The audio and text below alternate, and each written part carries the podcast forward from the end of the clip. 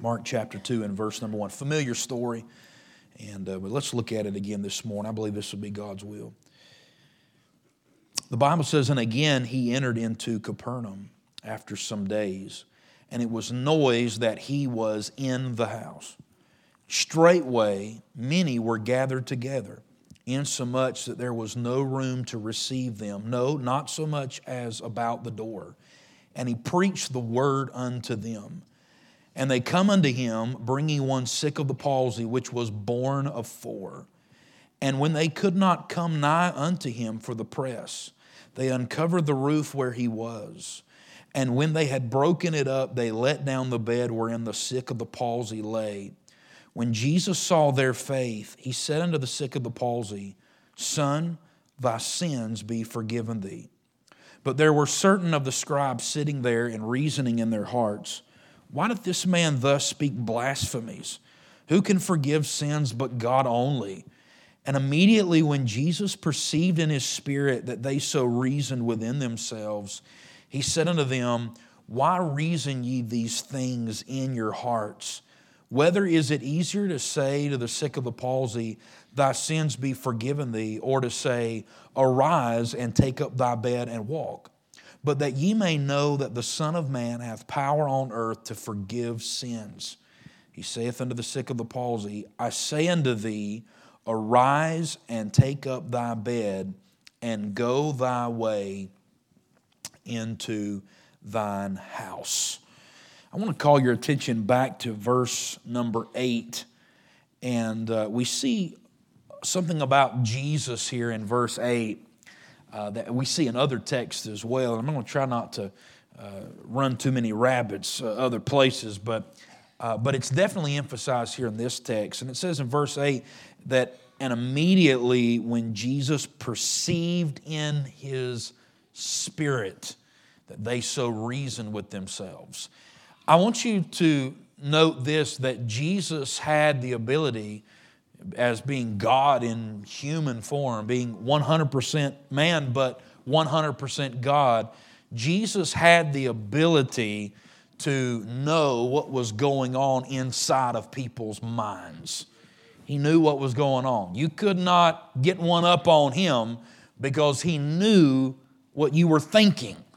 Uh, many times, Jesus would answer a question that was never said out loud.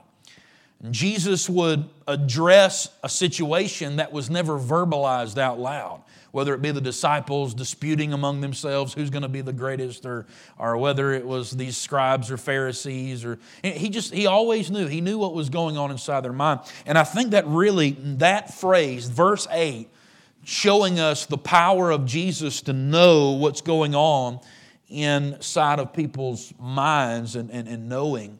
His perception is what it's called here in verse 8.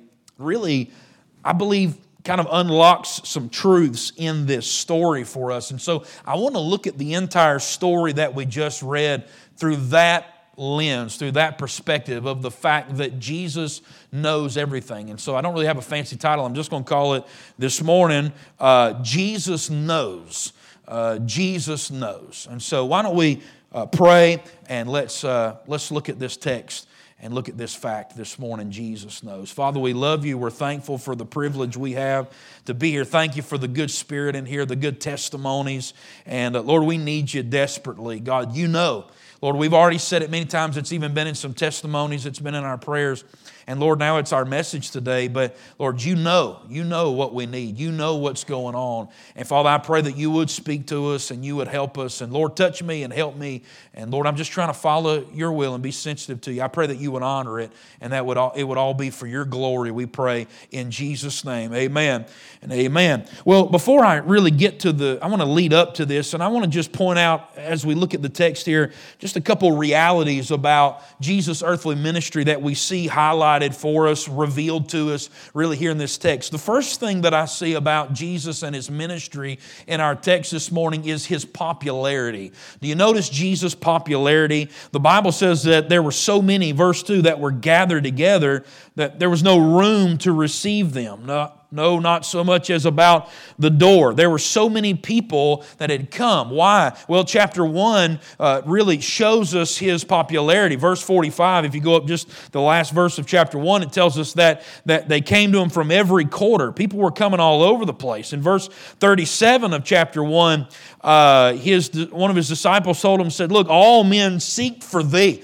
Everybody's looking for you. Man, if you, you, find, you get a man that can heal people, that can touch people, that can open blinded eyes and, and, and make lame legs walk and make deaf ears hear and, and even raise the dead, though we haven't really got that far, cast out devils. And you talk about somebody that can do that. And of course, people are going to flock, they're going to gather together. His popularity was off the charts. The more miracles he performed, the more people started coming. And there were just so many that they couldn't even all fit in this house that he is in, in a totally different town. Word has spread. And, uh, and, and he's just so popular. Now, the more miracles he did, the more popular he was the more he preached, the less popular he was. his miracles were very popular, his message, uh, not so much. In fact, when we get to John 6, uh, we find out that uh, they all just left. Pretty much uh, a lot of them that were with him because of the miracles, they did not walk anymore with him. And, uh, but he was popular at this point. And then we see his preaching, not only his popularity, but we see his preaching because that's what he's doing here in verse 2. He says, And he preached the word unto them. By the way, that was his main purpose for the miracles. Jesus didn't come necessarily to open blinded eyes or to open deaf ears or to uh, heal lame legs and even raise the dead. That's not what Jesus came to do ultimately. The miracles were done so people would believe the message. He came to preach the word. The, the word was there is forgiveness for your sin because that is the greatest problem man has, isn't it? It's not a leg problem, it's not a hearing problem, it's not an eyesight problem. Uh, it's, a, it's a sin problem, is what we have. In fact, verse 10 tells us that Jesus, and we'll get to this, I might be trodden on a few things I'm going to say here in a minute, but, but he said, But that ye may know that the Son of Man hath power on earth to forgive sins. I say unto thee, arise and take up thy bed. That's why he performed even the miracle in this text, so people would know that he can forgive sins and that that he is the forgiver of sin. He's the healer of sins, not just the healer of physical infirmities. That was his preaching. He preached wherever he went. It was not just about miracles. Listen, be wary of these guys that all they want to do is focus on the supernatural and the sensual and the and the and the miraculous and all that, and they don't want to preach the word. All right, and that's the that's a trait of most of these most of these guys on TV. You see, it's all about what shocks and awes the flesh, and it's not about the word of God. Nothing is centered around the word of God. Jesus was a miracle worker, but he was centered around the word. He was a preacher, is what he was. We see his popularity, we see his preaching.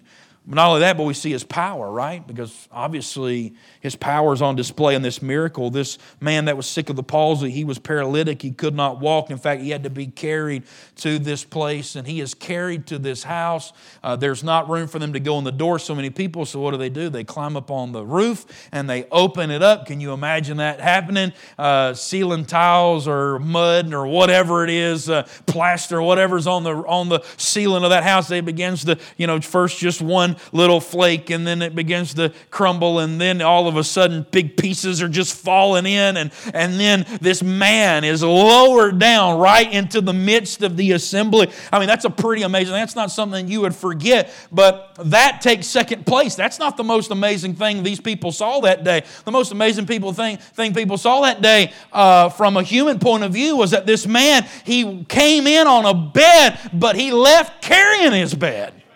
He was carried in, but then he carried out what carried him in. Isn't that amazing? He, he was able to do for himself what others had to do for him uh, at the beginning of this miracle. And that's the power of God.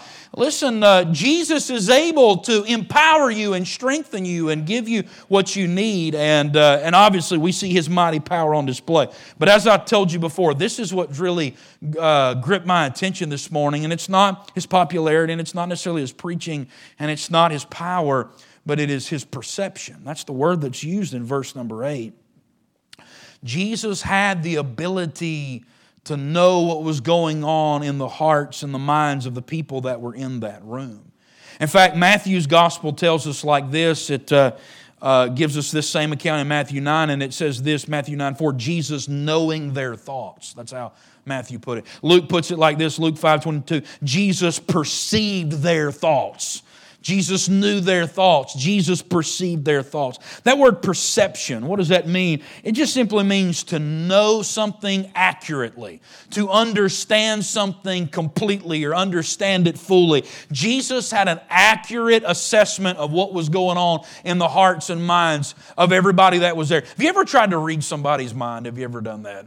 Uh, it's usually it usually doesn't work well because obviously we can't do that. But have you ever? I guess what we do, we don't try to read people's minds, but we try to assume what they're thinking. We try to assume their motives, and a lot of times we wrongly, in fact, most of the time, 99.9998% of the time, we usually assign wrong motives to people because we don't know what's in their heart.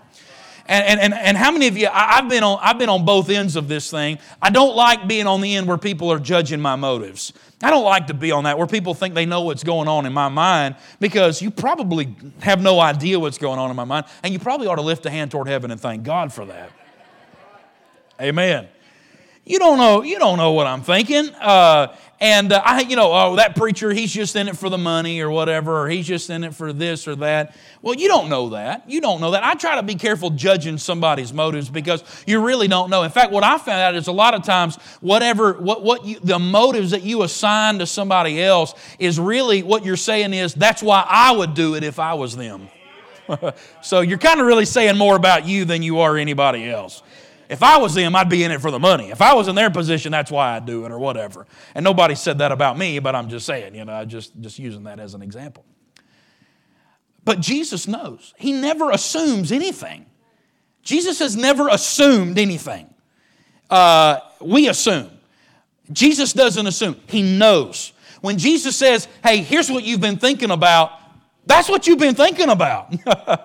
When Jesus says, hey, why are you reasoning in your hearts this way? They, they, they couldn't, uh, they couldn't uh, honestly say to Jesus, that's not what we're thinking. That's not what we're saying. That's not what we're that's not what's going through our minds. He knew. He knows it accurately. He absolutely knows. That's good and that's scary at the same time. That's wonderful and it's horrible all at the same time to think that God knows. Jesus knows what is going on in our mind. And the truth is, He does know you. He knows you better than you know yourself. In fact, you cannot, you have trouble honestly discerning your own motives. Did you know that? You have trouble discerning your own thoughts. Did you know that? You know why? Because we, have, we are so good at deceiving ourselves. We're so good at justifying things in our mind. Uh, we're so good at those things. We, we have trouble being honest with ourselves.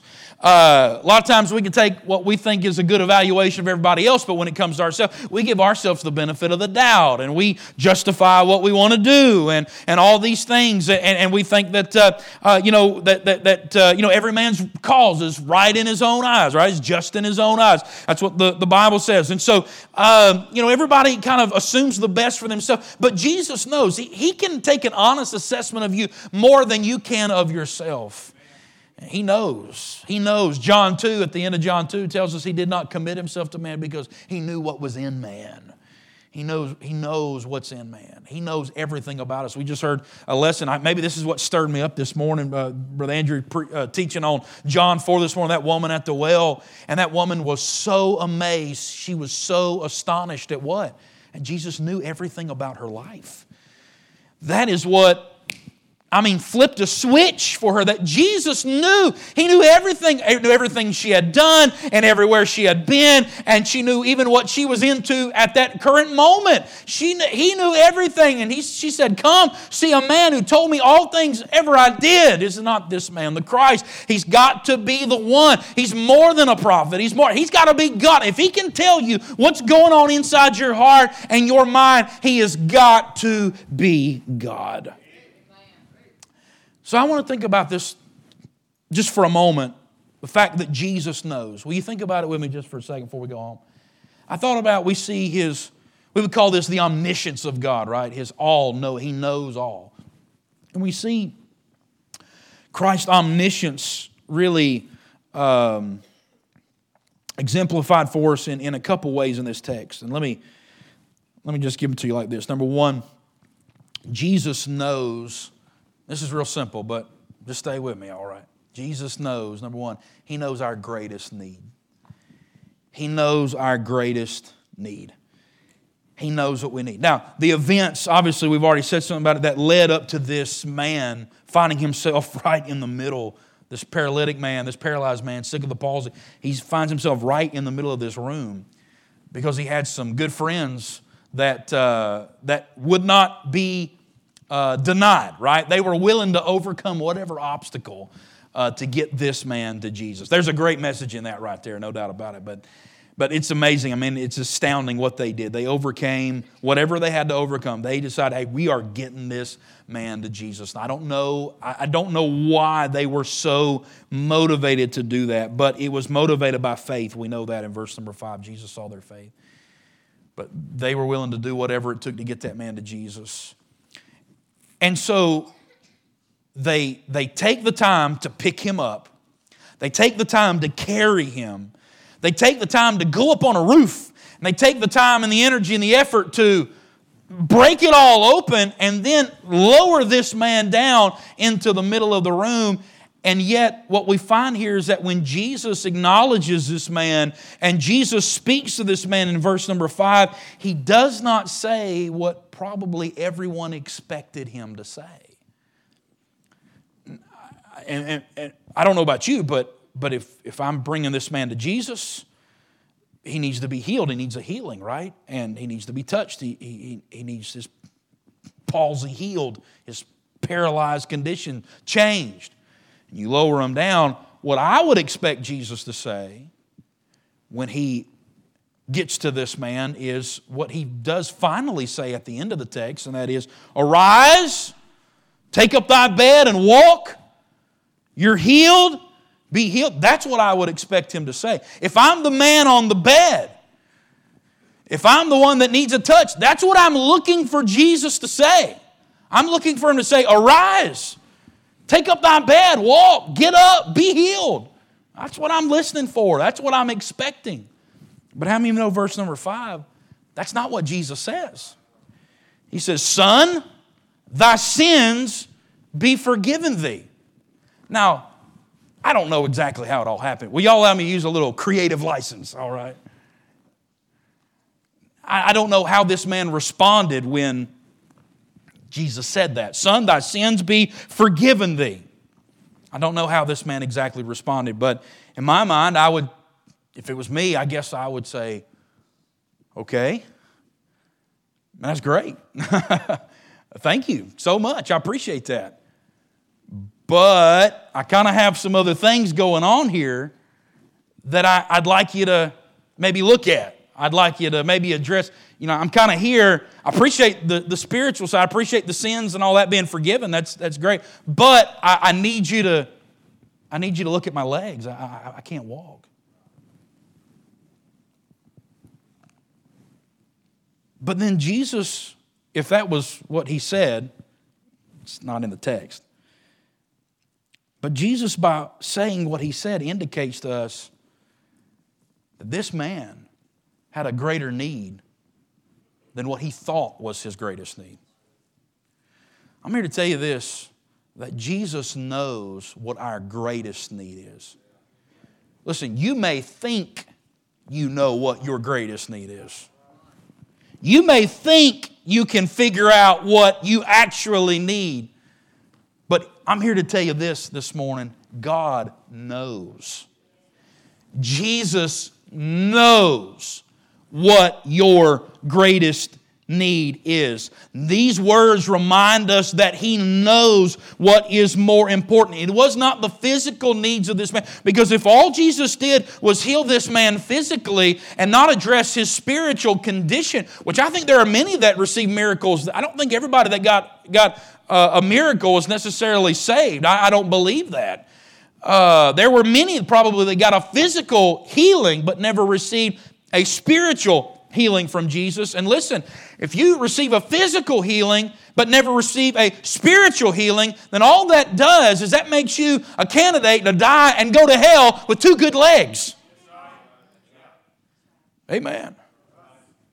And I tell you, this world talks a lot about the greatest needs of humanity, and it's not financial. This world thinks you just throw more money, throw some kind of government program at a certain group of people, and that'll fix all of their problems, all of their. Listen, that is not man's greatest need. Man's greatest need is not financial, it's not physical. It's not even emotional. It's not to, to, to, wrestle with things that have happened with you in the past, how you've been hurt and how you've been traumatized and abused and all this kind of stuff. You may need help with those things, but that's not your greatest need. Your greatest need is your, is your need for your sins to be forgiven. You need spiritual help. You and I both need help and we need healing in the spiritual department far more than we need help and healing in anything else in this life. In fact, how many of you know this to be true? This is just thought. This is real simple this morning. Just, just thought. But how many know this to be true? That many times God will allow you to suffer physically. And God may even allow you to suffer financially. And God may allow you to suffer emotionally just so He can work on you spiritually. So He can perfect you and He can mature you on the spiritual side. Why is that? Because that's your greatest need. That's what you need more than anything. And I'm here to tell you if you're here and you've never been saved, you've never been born again, I'm here to tell you that your greatest need this morning, it is not for whatever. It's not for more money. It's not for a job. It's not for somebody to like you. It's not a relationship. It's not for popularity. Your greatest need is for your sins to be forgiven. And so many people mistakenly think if I just had this, if God would just do this for me, if He would just do that, if He would just touch me. And in fact, that probably, to some extent at least, maybe not to the full extent, and I'll show you that here in a minute, but to some extent at least, that was this man's mindset. That was these men that carried his bed. That was their mindset. If we can just get this man to Jesus and get his legs fixed, then his life will be better his life, he'll be fulfilled. He'll, be, he'll have everything he needs. If he could just get his legs fixed, he'll be fine. But when he comes, they find out that's not what he needed most of all. He needed help spiritually most of all. And humanity, we're so broken on the inside, that's what we think. That's what everybody thinks. If I just had this, if somebody just loved me, if I just had this relationship, if I just had this amount in my bank account, if I just had this job, if I just had this position, if I just had this, if I, if I had what, if I could do that, if I was skinnier, or if I was fatter, or if I, I don't think anybody says that, but if I was, if I looked like this, or if I could do this, or if so and so would accept, then I would have everything I need. But can I tell you, it is absolutely false. It's nothing but a lie. Because what we need more than anything is we need to know that we are right with God on the inside. That's what man craves. That is what your heart will only be satisfied when it finds its rest in the Lord Jesus Christ. I'm here to tell you, Jesus knows that. And that, that may be why he's putting you through the wringer in some places, in some circumstances. You ever get frustrated with God? You think, Lord, why don't you fix this? Am I the only one that gets, gets like that?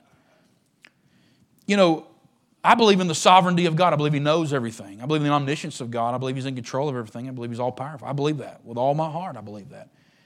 And, and, in some circumstances, some situations, I, I say this that God's sovereignty is my sanity. And I've said that before, and, uh, and I believe that. I'm able to lay my head down on my pillow at night and know, hey, listen, God's in control and God's in charge. That's a blessing. All this stuff, you watch the news, you'll go crazy, man. All this stuff, Russia, Ukraine, and gas prices and all that kind of stuff. It's crazy. But you know what? We can lay our head down at night and you know, you know what we can know? Hey, God's in control.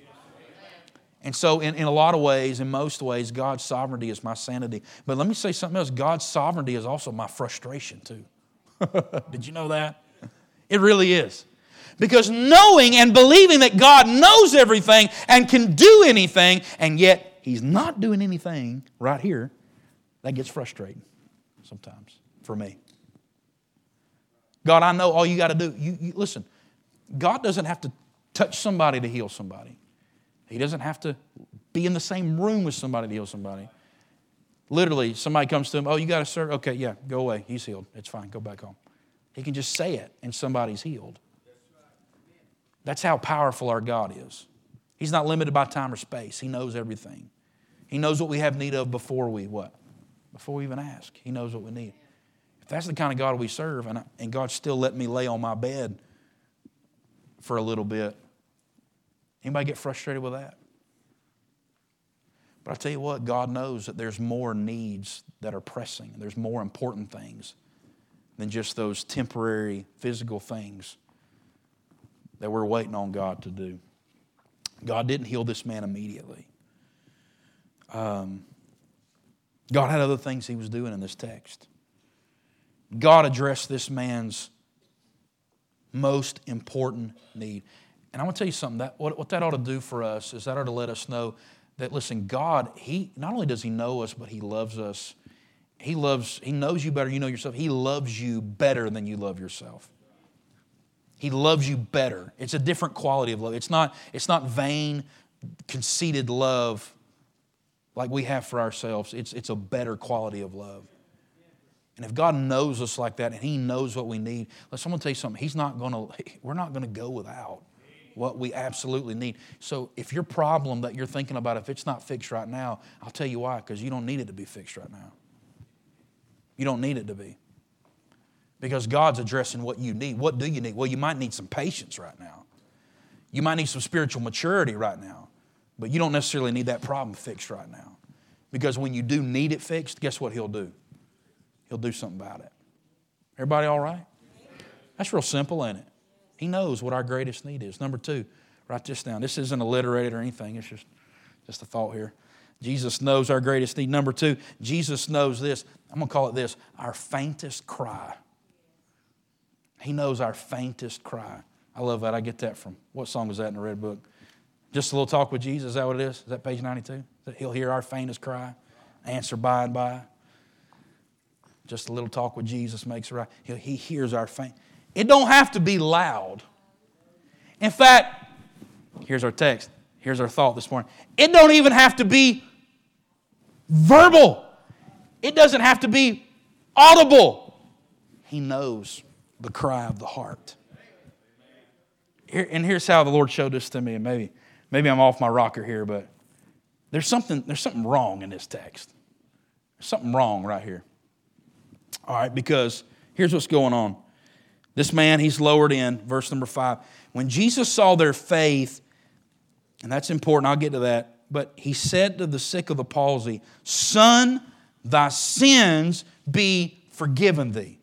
Now hold on, just think, with, think through that just for a second. Jesus just forgave this man's sins. What's missing? What's missing here? What'd you say? Yeah, that's right. Yeah, he didn't ask. You know, usually forgiveness is preceded by what? Repentance, confession, something. There's got to be something, right? In fact, nowhere in the Bible does it say God will forgive you without you asking or confessing or repenting or whatever you want to call it. Professing faith, whatever. You, you, you got to say something. You got to do something. You got to whatever. So, this man, as best we could tell, on just a kind of a surface level evaluation, he, he, he, never, he never said anything. But yet God forgives him anyway. What does that mean? I mean, there was something going on inside this man's heart. You couldn't hear it, but guess what? It don't matter if you can hear it or not. He knows. He knows. Jesus knows. Jesus heard it. It wasn't loud. Nobody else heard it. But Jesus heard it. He heard a faint cry. He, saw something in that man. I don't know what's going on inside the mind of God, so I'm just speculating just a little bit. But there was something going on inside that man. There was just a just a small, just maybe a minuscule, microscopic, just little cell of repentance and faith and belief confession. In fact, Jesus said he saw what? He saw their faith. Now, let me tell you how I always read that. I always read, up until just this past week, that's what kind of got me going. I always read that when it said he saw their faith. I always thought it was the four people carrying the carrying the bed. Their faith. We can all see their faith, man. They're climbing up a roof and they're busting up ceiling tiles. I mean, that's faith right there. We believe Jesus can heal this man. And he saw their faith. But that little pronoun there, it's got to be referring not to just four men, it's got to be referring to a fifth man. That man on the bed, he had to have had some faith because Jesus saw it. Because he don't save people without faith. Can I get a witness? Who had the faith? It wasn't just this man, that man. One of them men were Lazarus, right? You know what the song says? So I don't know. Anyway, I got that out of the Bible. That wasn't in the Bible. If you don't know that song, you're not missing too much. But man, the Bible ruins some good songs, don't it? Amen. Yeah, one of them four, you know, he spoke, My name's Lazarus, you know. That never happened. There was a man on that bed. He had some faith. And it may not have been a whole, I don't know how much it was, but I'm going to tell you something. Listen, a mustard seed can like rearrange, can, yeah, can rearrange topography. I don't know how much that man had. He may not have known everything about Jesus. He may not have, but there was, there was just something real small on the inside. And when Jesus saw it, he said, Boom, you're forgiven. And you know what else that lets me know about Jesus? He must be looking for that. He must be on it because if it's so small that it's not even mentioned, not even vocalized or verbalized, but Jesus knows and he sees it on the inside, it must be, Jesus must not be one of them kind that, you know, sitting up here like that and say, You really got to prove to me you want to be forgiven. You really got to, you really, you really got to show yourself if I'm going to forgive you. It seems to me that His grace is so aggressive and His forgiveness is so like he's sitting on go, just ready to give it, that he just jumped. As soon as he saw just a little bit, he said, Boom, you got it. Boom, I'm giving it to you right there. Boom, you can have it. I, I, because he wants, listen, I'm telling you what, that's what Jesus came to do. He came to seek and to say that He's looking. In fact, He's looking for people that ain't even looking for Him. He's looking for things inside of you you may not even know is all the way there. Amen. He hear, He knows. Faintest to cry. It was real small. In fact, you, I, I've overlooked it for years in this text, but there it was. Because He can't forgive somebody without them believing, without them something on the inside. Amen. He responded. He knows. He knows. Jesus knows. Isn't that amazing? The Bible said, I think I read this, it's got to be Psalm 86, I think it is, or in the 80s somewhere. I was reading there this week. It said that He's a God, He's plenteous in mercy. He's ready to forgive. He's ready. means He's sitting on go, ready to, ready to forgive. Man, that's amazing. Man, what a God. What a God we have. He's not like that. I don't know this is carnal, but that dude in the the, uh, the Geico commercial or one of them commercials, you know, the old man with a dollar on the fishing pole? Got you a dollar? Whoop, almost got it. Whoop, almost got it. That's how we think God is. We just got to, if we just jump high enough, we can get it. Lord, please forgive me. I'm so sorry. You know, listen, no, He wants you to have it. If you're in here lost today, I'm here to tell you listen, He wants to save you more than you want to be saved, more than you do not want to go to hell. He wants you more than anything you could ever imagine. Say, how much does He want me? Well, He was willing to go to Calvary and let and, and suffer all of the torture of Calvary and all of the wrath of God. He was willing to do all that just to save you. That's how much He wants you to be saved. He knows. He's listening. He's looking. He saw their faith. So Jesus knows, right? He knows, what does he know? He knows our greatest need. He knows our faintest cry. Let me give you one more and I'm done. One more and I'm done. Um, by the way, just a parallel passage, different story, but the same thought here. It's the only other place I could find it. Maybe y'all need to do a little study for me because I, I really didn't get a chance to. I was going to look this afternoon a little bit more and I didn't get a chance to do that. But But Luke 7 is the only other time I, I can find. I'm not talking about parallel passages to this story, but Luke 7 is the only other time I can find where Jesus forgives somebody without them ever asking um, necessarily. And that's the woman that come in with that alabaster box. And the story almost lines up identical to this one. The Simon the Pharisee whose house they were in, he never said it out loud, but in his mind he was thinking, if Jesus knew who this woman was, she wouldn't let him or he wouldn't let her do all what she's doing, that alabaster box and all that. He, and you know what Jesus does? He goes up to Simon and he starts addressing Simon, not what he said, but what was in his heart and in his mind. And he says, I'll tell you why her sin. In fact, as far as I know, no, she, yeah, Luke 7, he did tell her, sins forgive. But he says, because she loved much, she's forgiven much. It's almost the same kind of thing going on there. Y'all study that and see what you can find. But what I'm saying, Jesus, he's, look, he's listening, he's looking for it. And when he sees it, you got it immediately. Forgiveness. He knows. Why, why can he do that? Because he's God and he knows. And that's why also a person, you can weep and you can cry and you can yell and you can holler, and you can run, jump in an altar, but if it's not real on the inside, there's nothing being changed. You can sign a card, you can shake a preacher's hand, you can do all that. But I'm here to tell you, Jesus knows. He knows. He knows. It goes both ways, don't it? So he knows our greatest need. He knows our faintest cry. Number three, we'll call it this He knows our hardest obstacle. We'll say like that. Or I think uh, if I had time to change this before tonight, I think I would call it our, our hardest struggle, our struggles. He knows what we're struggling with. And I see that how he deals with these scribes here, these, these religious leaders that are, that are here, because this is really, really where he tells us that he, he, he knows what's going on. Verse 8, he asks these scribes, Why reason ye these things in your hearts? Verse 9, whether is it easier to say to the sick of the palsy, Thy sins be forgiven thee, or to say, Arise and take up thy bed and walk? Um, so these scribes never said anything out loud, but we know what's going on in their heart. Verse 7 tells us what they were reasoning in their hearts. Look at verse 7. Why doth this man thus speak blasphemies? Who can forgive sins but God only? Now, here's what they believe they believe that only God could forgive sins. Now, I agree. I agree. Only God can forgive sins. Why?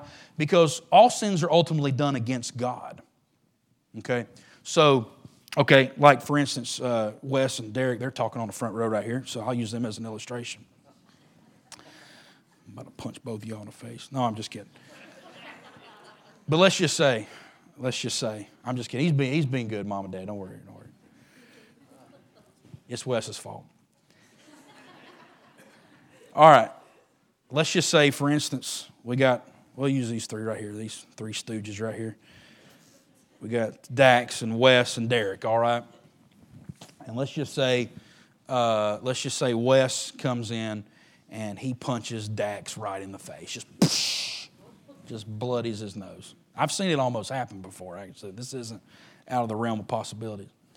But he punches him, and what if Wes punches Dax in the face, but then Derek comes over and he says, he, he, uh, he comes up to Wes and he says, Hey, Wes, it's all right. Don't worry about it. I forgive you for punching Dax in the face. I think Derek would. Don't you think so? I don't think Derek would care if Dax got punched in the face. Derek says, Don't worry, Wes, I forgive you for punching Dax in the face. Old Dax would say, Hold on a second. I don't forgive you for punching me in the face. Derek does not have the authority to forgive Wes for doing something that he did to Dax. Does that make sense? So if our sins are against God, and they are, then there ain't no man on the face of this earth has the authority to absolve you of your sins. Because your sins ain't against them, they're against God. Only God can forgive sins. Back to our text. Here comes Jesus, and he's doing what? Now, now he's opening blind eyes, deaf ears, lame legs, all that. Okay, that's neat. Let's watch this. When he starts saying, Your sins are forgiven, that's blasphemy. But it's only blasphemy if you're not God. Jesus is God. That was their biggest obstacle. That was the leaders, that was their greatest struggle. Now, listen to me. They could not accept the fact that Jesus was God. And I'll tell you why because it would upset their entire system. It would upset, it would have set financially, their popularity. It would change everything about their life. If Jesus is God and this thing's fulfilled and the Messiah has come, that changes absolutely everything. And they didn't want everything to be changed. They didn't want their life. That was their biggest struggle. Jesus cannot be God. In fact, Jesus tripped them up many times and they wouldn't even answer. They wouldn't answer because they know they started thinking if I answer this way, then they'll say this, and if I answer this way, this. They, they, they could not be honest. That was their greatest obstacle. And Jesus said, What's easier to say? What is easier to say? Arise? That's what everybody expected him to say. Arise. Get up. Take up your bed. Walk. But Jesus said, What's easier to do? Heal lame legs or forgive sins? The truth is, neither one of them are any easier than the other. Only God can do either one. And if, if they could accept Him healing, but they couldn't accept Him forgiving sins, then their theology was off just a little bit. They're, they, what's easier to say? Either one of them. Only God can do. In fact, you say, well, there was people in the Bible perform miracles. That's God doing it. God did that. He did it through people, but God did it. He's God. But here's what's amazing to me. Jesus knew their struggle, and I'm almost done. I'm almost done. He knew their struggle. He knew the greatest obstacle. So look what he does. Look at verse number 10. And I'm done. Miss Maddie, you can come around the piano. It says, But that ye may know that the Son of Man, it's important to use that phrase. I'm not going to get into all that right now, but the Son of Man hath power on earth to forgive sins. He saith to the sick of the palsy, I say unto thee, arise. Now, what does he say to the sick of the palsy? Verse 11 is what he says to the sick of the palsy Arise, take up thy bed, and go thy way into thine house. Who did Jesus want to know that the Son of Man had power on earth to forgive sins? He wanted those leaders to know that. In fact, the text indicates right here that Jesus healed this man so that the scribes and the leaders would know that he could forgive sin. Jesus knew what their greatest obstacle was. He knew what they were struggling with and wrestling with on the inside. And so he healed this man for many purposes, I'm sure, but for the one that's mentioned in the text, he did it. Jesus didn't heal this man so the man in the bed would know. He said, I'm doing it so that ye may know. Jesus knew what their biggest struggle was, and you know what he did? He showed them something to help them overcome it. Now, they didn't accept it. We know that. Many of them didn't. They wouldn't. They, they were blind. They didn't want to see it. They covered their ears, hardened their hearts, blinded their eyes. But Jesus went out of his way to prove to them something that would help them with their struggle and what they were struggling with on the inside. And I just thought about this, man. Jesus knows what we're struggling with on the inside. He knows what you're wrestling with right now. There's people in here, you're wrestling with being saved. You need to be saved. You need to be born again. I mean, talking about truly the real thing, but you're, str- you're wrestling with it on the inside. I'm here to tell you, He knows what you're wrestling with. Some of you wrestling with surrender to God. You, you live in carnally and you're backsliding, you're cold, calloused on God. You're struggling with things. There's idols. There's, there's there's idolatry in your heart. There's other loves. There's things that have gotten your attention and, and you're struggling with it. You come to church. Coming to church is a struggle because it's going on on the inside. Listen, all I'm here to tell you is He knows what you're struggling with. And I'm going to tell you, just like He did for these leaders, here's what He's doing for you. He's going to show you something that'll help you with that struggle. How many times has God, too many to count for me, but how many times has God done something just so you would know that He knows what you're struggling with. He's done a lot for me. Just His providence in my life. He'll do something, He'll show me something. I'll hear a message, I'll hear a song, a phone call, encouragement, something in our church, family, something, something. And it'll be like a reminder, and he'll say, Hey, I know what you're struggling with on the inside. There's been times I've struggled with discouragement and I've struggled with all kind of stuff. And you know what? Just at the exact right time, somebody will encourage me or give me what I need. And you know what I take that as? Jesus comes to me and says, Hey, I know what you're struggling with. I want to show you something. I want to do something that'll help you with your struggle. And I don't know what you're struggling with this morning, but I'm here to tell you, He knows it. And maybe just through this message, maybe this message is a reminder. Maybe this service is a reminder. Maybe God, maybe just God letting you wake up and see the sunshine this morning is a reminder that, hey, He knows what you're going through. He knows your struggles.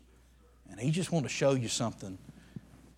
And if you'll just let go and give in to Him and believe on Him, just even that, just that faintest cry, man, He'll do a great work in your heart. You know, it reminds me of another, it's not the same, not the same story, but where Jesus heals the man with the withered hand. It's almost the same situation. They were all packed in a place and, and, uh, and they were all, uh, all together, and these religious leaders were there. And here's what it says about. And you have to look it up. I, I don't know the address on this, but it says this it says that the power of the Lord was present to heal them. That's what it says. The religious leaders. The power of the Lord was present to heal them, but they never got anything. You know why? Because they were too concerned about what day it was. It was a Sabbath day. I ain't healing a man's hand on a Sabbath day. In fact, Jesus knew what day it was, and he healed the man's hand just to tick him off. But that's another story for another day. But the fact is, he was ready to help them with their struggles. See, that's the problem with the Pharisees. They saw everybody else was struggling, but they never could see themselves as somebody that was struggling. I'm trying to wrap this up, but it's just really big in my heart this morning. Let me tell you this, I'm done. How many y'all agree he knows everything about us? You know what the good news is? Is that He loves us anyway. Because everybody's biggest fear in here, I'm going to tell you what your greatest fear is. Your greatest fear is to be fully known. You don't want everybody knowing everything about you. That's your big. That's why some people are a little more private than others. That's why some people. Your greatest fear is your greatest fear is that somebody's going to find out everything about you. Can I tell you something about God? He already knows everything about you. And the reason we don't, we're afraid of people finding out everything about us is because we feel like this if they know everything about me, they won't love me anymore. If they knew this about my life, they wouldn't want to be my friend anymore. They wouldn't want to fellowship. They wouldn't associate with me anymore if they knew this about me. Can I tell you something that's amazing about God? He knows everything about all of us. He's, here he is. He said, I'll be with you always, even to the end of the world. He's that friend that sticks closer than a brother. You can't scare him off, you can't run him off. What an amazing God we have that knows everything. That ought to be a comfort to us today. That he knows everything about us. Let's stand together.